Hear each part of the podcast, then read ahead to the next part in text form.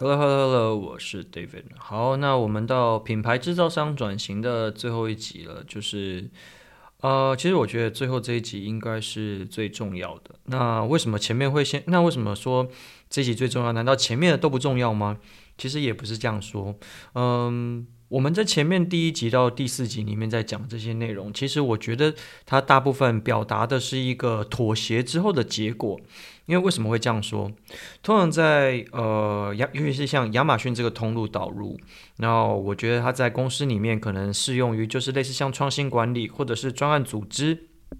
所以它在呃整个结构的就整个团队里面啊，它是比较属于比较基层，了不起到中阶层而已。可是因为很多的时候，如果你要去把这个呃亚马逊这个通路做好，它有可能是要由上而下去做整个调整。可是我们今天的角色，如果是要从下对上的时候，我们很多时候是要去了解，呃，我们上面的主管在想什么，我们要怎么样跟他沟通，我们要怎么样用他比较容易理解的方式去告诉他这整件事情到底是要怎么样才有办法去实行。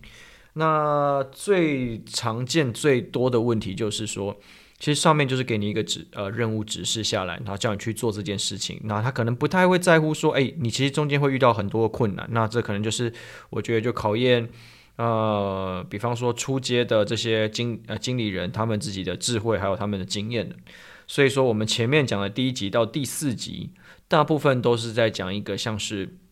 我们身为一个初阶的经理人，那实际上我们在面对公司，公司如果很大的状况下来说，我们可能要采取妥妥协的心态，抓大放小来说，我们应该要做哪些事情？但实质上，我觉得在做品牌转型这个过程中，对于供应商来，呃，品牌制造商或是品牌供应商来说，它的难处其实，呃，是就像我们讲的，其实数位。转型数位电商这件事情，数位转型这件事情，其实它是一个完完整整的组织转型。它有，因为你要等要从批发跨到零售嘛。我们为什么会这样说？因为其实，在如果我们要去思考一件事情，就品牌发展的这一个背后，以及这个代工制造的，它其实思维是不一样的。那我们早期的时候，知道我们都是大部分是把产品做出来，把产品做出来之后，就是大家可以想到行销的过程嘛，就是我们要怎么行销？一开始我们制造产品。第二个，我们抓到呃消费者的痛点；第三个，我们跟消费者做连接，就行销一点零、二点零、三点零嘛，大概是这样去思考。但是在这样的过程中，我们往往会产生，我们想要从品呃代工端或是制造端，想要跨到品牌的这个角度来说，它会有产生很强烈的冲突。那当然，我们在前面几集有讲说，诶，其实我觉得。当你今天作为经理人的时候，你可能要去思考的事情是跟公司讨论的时候，你很难去跟他讲品牌品牌这件事情。但公司知道品牌，可是对这对制造商来说，对品牌的制造商来说，这个东西对他来说是很陌生的。OK，代工制造的成本、批发的成本，是我要怎么样用？呃，更低，我要怎么样去降低我的成本？我用更低的成本，我用更高的效率去大规模的生产，去创造一个规模经济。所以我这边需要是什么？我需要是 SOP，我需要是更有纪律的一个呃团队合作。所以说我在这边思考是，我要怎么样去降低我的成本？可是品牌的思维是什么？我要怎么样去创造最末端的价值？我要怎么样去创造顾客的满意度？我要怎么样创造顾客给我的满意之后，他还可以额外增加，变成。可能我自己口碑行销的一个环节呢，所以这个在这个阶段的时候，我们就开始了解顾客需求，不断的创新，然后需要它需要很多在顾客啊顾客顾客这个层面的，这是 value added 的的的作为。比方说，像现在我觉得大部分大家能做到的事情，就是说以前我们就啊，比方像我这边自己跟我经营卖家，我们有讨论，就是说。其以早期来说，大部分大家可能在做代工出口啊、呃，了不起做 OEM，然后现在想要自己转型了，会呃，以前我们都是讲 commodity thinking，就是我把一个东西制造出来，那你经销商你自己去想办法去做嘛。那可是，在行销二点零之后开始，诶，我们去思考消费者他对于这些产品使用上的痛点，也就是说，他产品好还可以更好，你要怎么样去解决消费者的问题这件事情，我们开始去思考。就是 problem，就是消费者本身的这个问题，所以我们会在做产品上面，我们可能会去做一些针对一些蓝海市场，我们针对就是消费者不同的轮廓，我们去做一点产品的改变。再到行销三点零部分，我们开始开始慢慢有品牌的思维了。我们会去开始注重啊、行销素材，我们开始注重企业形象、品牌形象，开始去啊、做一些可能就是帮企业去提升自己的业界知名度、品牌知名度的一些作为。但是实际上，呃，最实际的原因很难去做，原因就是我们在这个品牌呃过，呃，应该说品牌过渡的过程中，跟哎呦。过去制造这个思维是非常非常不同的，一个是大规模的降低成本、提高效率，一个是想办法增加价值。在这两块来说，其实它是很难并行在同一个光谱里面的。OK，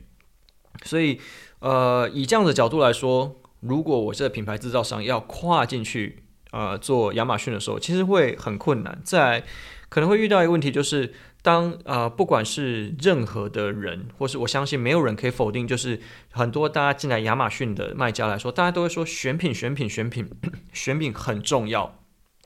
甚至有时候会说，呃，亚马逊成就是成也选品，败也选品，就是三分靠运营，七分靠选品。你只要选对了一个好的产品，基本上。呃，可能你在上架过程中，你就会感受到哦，这个选对品这件事情会让你变成就是事半功倍。但是其实我认为啦，品牌制造商他在转型的过程中，也就是说大型可能公司是数千人以上的这种，他在转型的过程中，其实它的重点并不是在。呃，产品这一块，也就是说，以往可能大家，比方这些品牌制造商，可能他在面对亚马逊这市场的时候，他会遇到第一线的服务商，他遇到这里面的卖家，他会遇到官方，说：“哎，我们的这个东西要把一个好的产品拿出来卖。”可是其实我自己觉得，比方说，我会这样讲好了，我直最直接讲就是，比方呃，我曾经之前就是在科技业，也就是在半导体，然后在做记忆体这边。呃，我自己做下来实际的感觉就是，我觉得实际的重点不根本不是在产品，而是是你整个呃亚马逊的布局，或是电商的布局，或是你品牌的布局这件事情。我为什么会这样说？我先举，我刚好可以举两个例子，然后在这两个例子里面，我都有很强的竞争对手，而且大一定是大家都听过的这个竞争对手。那我们那时候在做记忆体的时候，那我们呃手中应该不是手中，说这个市场里面最强的两个竞争对手，一个是三星，一个是 WD。那我先举大家比较熟悉的三星好了。那因为在记忆体这个市场里面，其实是相对非常非常极度的寡占。然后这两个就是三星跟 WD，大概占了市场的六成，可能甚至有的在某些市场会到七成以上。所以说他们整个就是已经把呃市场全部吃下来了。那在这样状况来说，我们那个时候在做亚马逊这个市场的时候，我们有跟呃我们自己的，因为我们有 Vendor Central 嘛，那我们跟我们的 Vendor Manager 去讨教一下。实际上，这些所谓的这种叫做呃 global corporation，他们在做亚马逊，对他们来说，他们到底是怎么做的？我们想要跟他一些。看看他们的操作方式来理解一下他们怎么去做品牌的布局。他说没有啊，他们对呃，他们就是 hire 了一个就是呃亚马逊的员工，也就是说他们是有一个我不晓可能不止一个，就是他们是有亚马逊的员工，就是 locate 在他们自己的总部里面。然后因为对三星来说，它不是只有记忆体啊，它还有其他的产品线嘛。然后当然它还有很多很多其他的呃。比方说美国市场、欧洲市场、日本市场、全世界各国市场，那它可能有啊、家电类、电脑类、记忆体类哦，它就所有的类别它跨得很很很开，所以说它呃他可能就 hire 了一个亚马逊的这个人，就是在他自己公司的内部里面，然后他在做这个亚马逊的过程中，对他来说，他要的是整个公司就是很稳当的这样起来，也就是说，他过去我们像我们刚刚讲品牌制造商最重要的是什么？他要发挥就是呃想办法大规模的去降低它的成本，然后提高效率，在这样子的状况下去创造规模经济。那他对他来说，也就是说一切都是数字。也就是说，你在整个电商的布局来说，我要拿多少数字出来，我要拿多少预算出来，我要拿多少钱才有办法把这个呃通路做起来。为什么会这样说？因为这些品牌制造商，其实，在过去的这一段，为什么它叫品牌制造商？其实我们这一整个系列都叫品牌制造商。然后我也理解了，就是其实如果是一般的卖家听了，他可能会有一些呃纳闷的地方，就是诶，这东西我到底要不要要不要？我会把答应这些说法，我觉得不一定。就是可能大家就是可以理解一下其他人是怎么做。好，回过头来，像三星他们的这种规模来说好了。对他来说，他本身啊，他品牌制造商，他已经是品牌制造商哦。他过去就这个名气就已经累积下来，他不需要呃去做名气这件事情，不需要去做品牌这件事情，并不是说他没有做。而是他今天已经大到说，他进入亚马逊的时候，他只是要把这些资源导正而已。就像是那当时候很多人问我说：“哎，你那个时候在记忆体厂，你表现得很好。”哎，我说：“哎，是呃，好像是很厉害。”我就是说，呃，这也不是我谦虚或是怎么样。我说，其实也不是这样讲，就是我觉得公司的品牌知名度一直都在那边。那我们这个角色在做事情，就是把每一个环节它的资源该回到哪一些的。位置上，然后我们把它就是呃把它调整好。那这个这个系统，只要这个生态系统调整好之后，它其实整个公司或整个这个模型就会自动转下来了。好，那回到回过头来，像三星这种大型的品牌制造商来说，其实它本来就掌握一定的技术优势，或者是产品优势，呃，制造的优势，或者再直白一点讲啦，就是这些东西。就会有比较好的价格。那比较好的价格对，呃，我们说三分靠运营，七分靠选品。要选品，你要选什么？第一个高毛利，然后轻薄短小，好卖。OK，那你有品牌啦，那你东西又便宜，所以其实这个过程，实体产业布局的优势，其实你都已经存在。你要的就是这是这整个电商环境的一个布局。所以对于品牌制造商要转型而言，我我认为最初期啊，真的重点并不是在销售。的数字上面，也不是在找到一个对的产品上面，而是你整个呃公司的布局。因为我相信你们能够呃撑过这么一一段时间，在过去像是、呃，不管市场的。销售市场，不管是啊买方市场啦、卖方市场来说，就大家都这样撑过来，所以你们一定有累积一定的实力。我们现在要做的是把这些实力，然后把它调整到就是适合这个赛道的时候，那你的这个过去的这些实力就会发挥在你自己的销售上面。OK，接着我们再来讲另外一个品牌，其实是都乐，就是啊户外用品，然后它，诶，它应该是车车用品、车路品。然后对，就是都乐 T H U L E。那么我们在看这个品牌的时候，那时候我们也是去跟呃，那时候就不是 sell 呃 vendor vendor central，我们就去跟我们的美国的 sales team，然后我们去跟他讨教一下，哎，奇怪，这个品牌他们是怎么做起来？我们好想知道他在整个全世界这这个环节是怎么布局的哦。他说，其实他在全世界各国啊，他都找到自己的呃。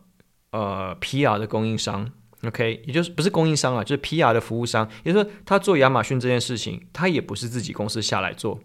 他是透过很多很多很多，就每一个国家可能找一个服务商，然后去帮他操作他的亚马逊。也就是说，他找到了这个他这个电商的销售经销商、销售代理商。所以说，他这对他来说，他呃，其实经营模式来说，他还是就呃，还是他还是没有转型啊。他还是就是用以前的方式，只不过我把这些资源，或者我把这些注意力啊、投注到呃电商这个渠道、这个赛道上面来。那我就找了一个呃我们这个产业里面可能比较呃有实力的 partner，或者是呃过去呃表现比较好的这些经销商，让他们去做亚马逊，然后我们就去核对数字。其实呃我们以这两个例子来说，就是其实在品牌制造商在转型，就是等于。其实你就是在做创新管理，那创新可能它没有一个正规的解答。那为什么这么多人啊、出来说啊、你要做亚马逊，你就是要怎么做？三分靠运营，七分靠选品，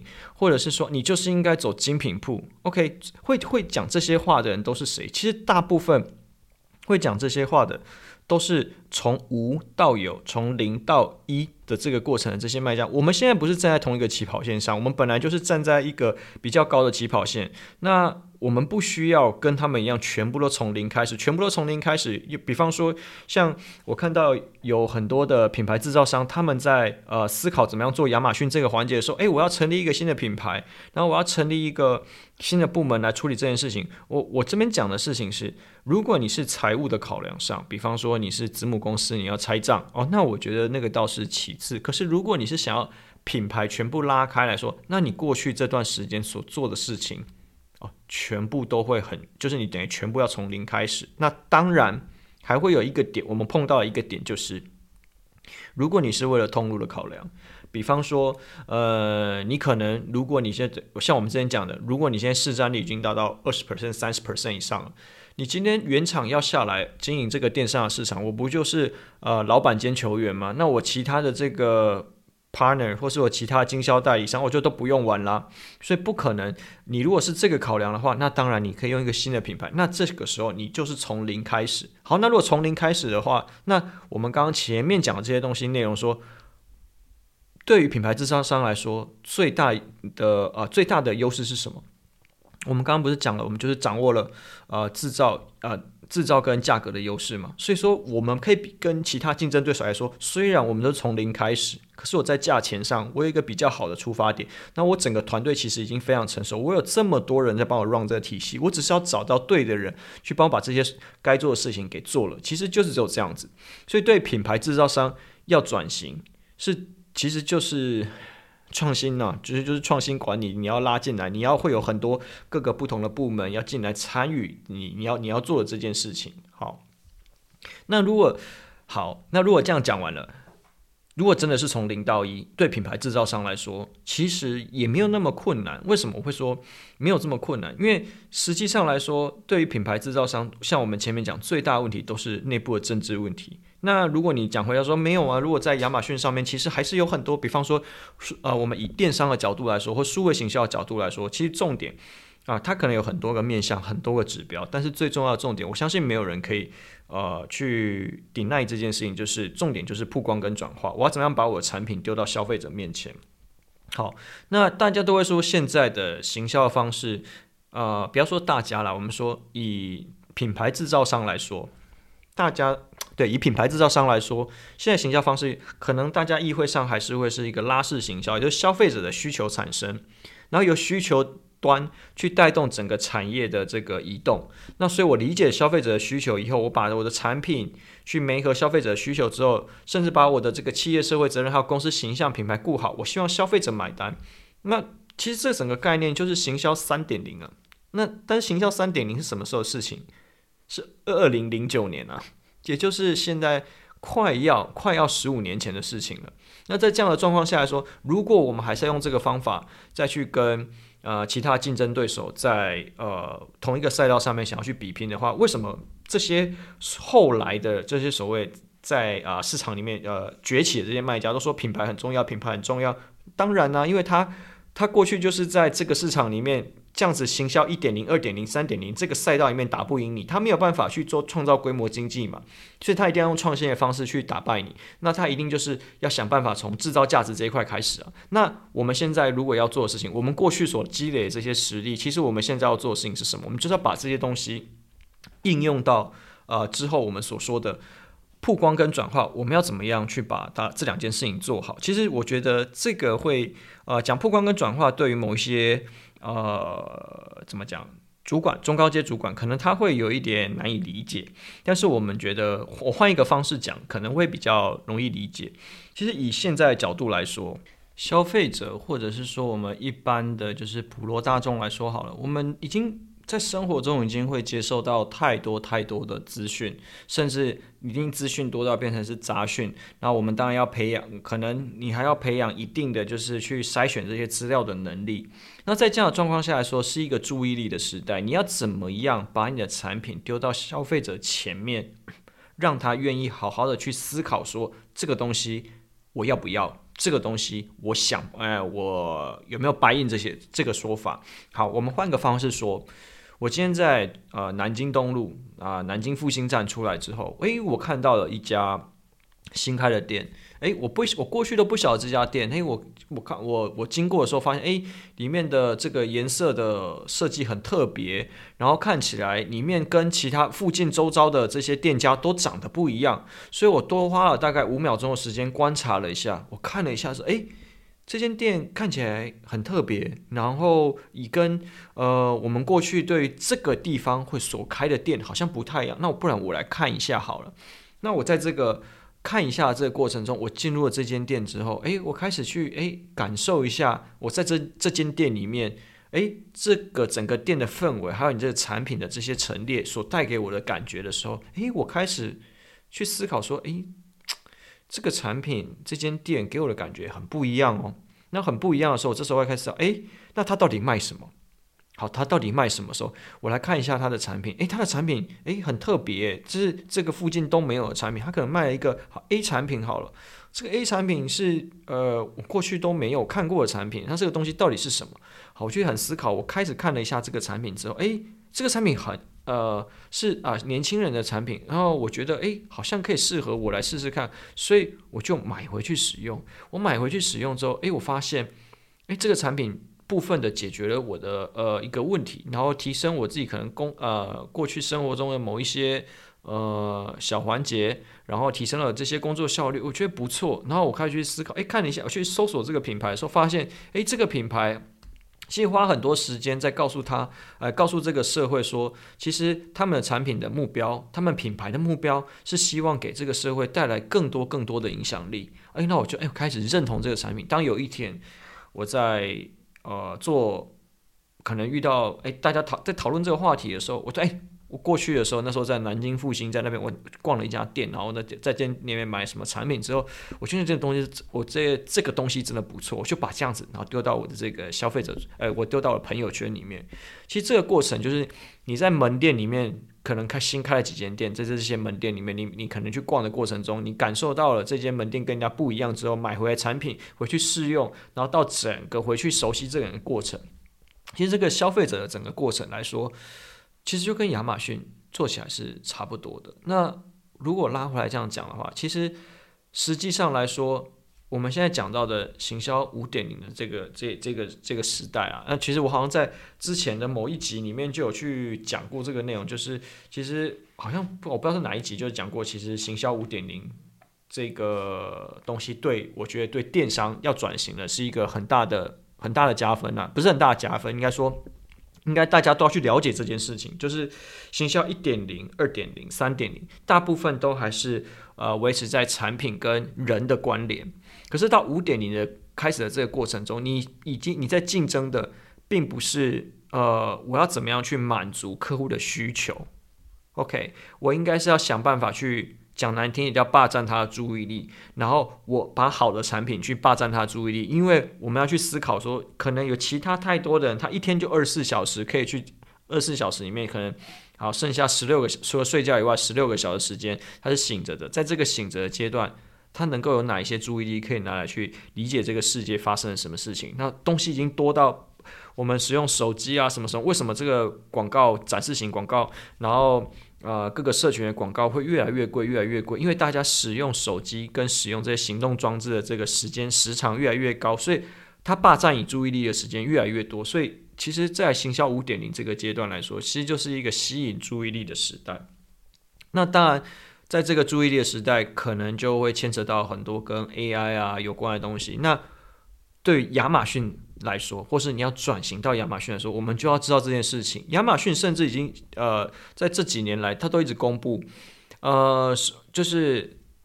大部分的类别会在手机上面下单的比例都已经超过五成了。所以，我们去思考，以现在来说，不，我们不要说呃，会用什么手机啦，或是用电商，是年轻人的族群没有。它的整个比例已经就是超过原本使用网站去购买的人数了，所以大家要知道说，当科技一直在进步的时候，你要如果要怎么样去调整？所以当你要去面对这件事情的时候，我们前面一到四集讲的是经理人对公司来说，在这个折中的环节中，我们怎么样想办法去配合公司？可是现在其实最重要的问题是你公司要怎么样去面对这个环境？其实这个环境来说，就像我们前面讲的。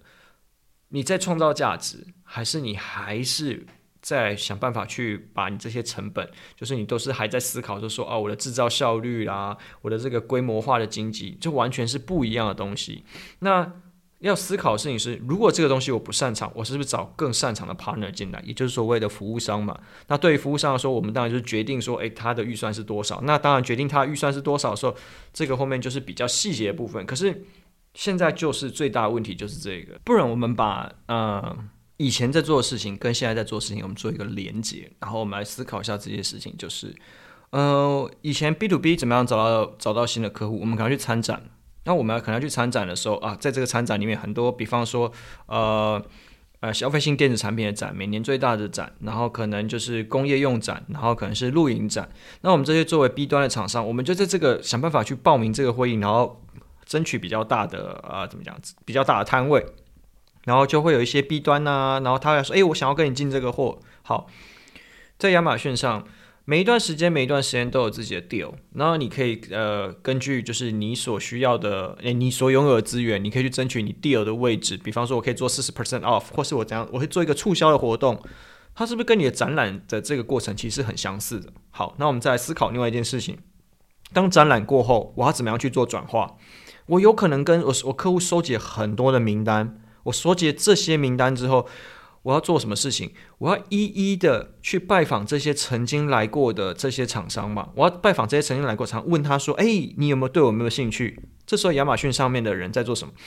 我在 deal 里面曾经看过我的人，我可能在后台里面 sponsor display 曾经看过我产品的人，我要再一次出现在他面前，去提醒他说：“哎，我们有这个产品。”其实这个这些费用是什么？这些费用是广告费。可是如果你把它呃思考成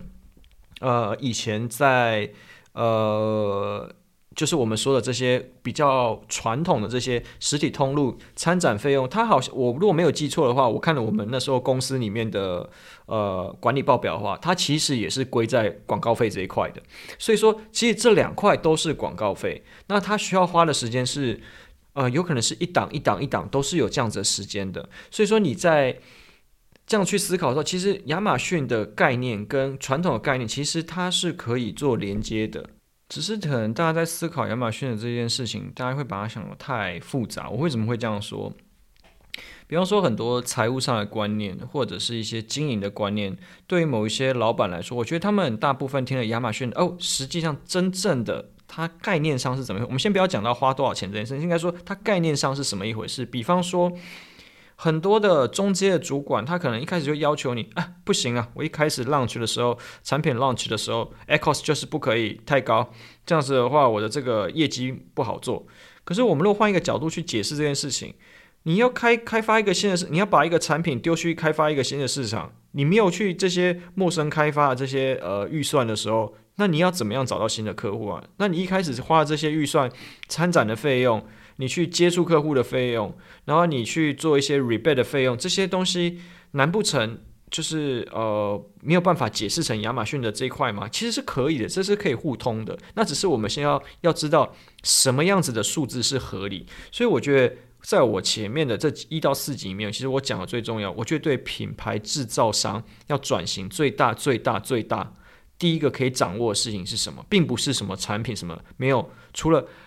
亚马逊。对于品牌制造商来说，就是一个布局。这个布局要做的事情，就是我要去了解这个这件事情的投资报酬率。我要了解这件事情的投资报酬率，我就要知道我在每一个环节里面所啊、所拥有的数字是什么。所以，为什么越来越多大型的公司会去想要找一些 BI 工程师，或是大数据啊、这些资料啊、呃、资料。大数据的分析师其实就是在做这件事情。好，把这些东西资料拿回来的时候，去分析说，哎，实际上这个市场现在到底是怎么变化？然后我到底要该怎么去解读这件事情？好，这件事情其实对我来说才是比较重要。比方说，像很多人现在在做亚马逊，他说他不晓得花多少钱才是合理。其实现在亚马逊可能，如果你是在三五年前，你说，哎，不晓得要花多少钱，那我觉得这个还是一个可以接受。现在亚马逊的后台啊，第三方软体。你的流量查得到啊，平这个类目平均点击率查得到，甚至连关键字的点击率也查得到，关键字的前十趴就是 top top 的这个 bid 也查得到，平均的 bid 也查得到，后段的 bid 也查得到。你跟我说你不知道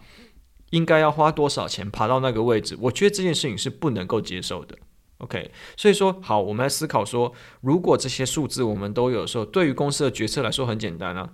OK，我如果要花这么多钱，然后达到这样的效果，我要或不要，其实就是这么简单。好，所以说对于我觉得数位呃亚马逊的这些品牌制造商要转型的时候，我们前面讲的这些对于经品牌呃在公司内部品牌经理人他想要跟呃亚马逊这个市场做接轨，想要呃跟公司转型的时候，第一件事情要培养的是怎么样去收集这些数字的能力。有你有这些数字，你才有底气去跟公司做争取。好，那争取完之后，我相信呢、有了数字，有了预测，就是你找得到问题，你大概就知道它解法怎么解。那只是说这个解法公司能不能够接受，那这件事情可能就是在于更高授权的呃主管。那这个部分其实就跟一般的卖家来说，其实差不多的。那如果加上我们前面所讲的，在行销一点零到三点零这个阶段，在过去二十年、三十年、五十年，你所累积的这些实力，在你了解你需要花多少钱可以达到怎么样子的表现的时候，其实我觉得，呃，这整个 business model 就会变得比较容易。所以，我认为以亚马逊的啊、应该说以品牌制造商转型的这个角度来说，第一件事情首要的其实是。资市场资料收集，在第二个想办法去解决公司内部财务的问题，比方说，我像是说我们讲的批发零售系统，大概解决这两个问题，其实对品牌制造商要转型，它其实真的没有大家想象中的那么难。OK，that's all。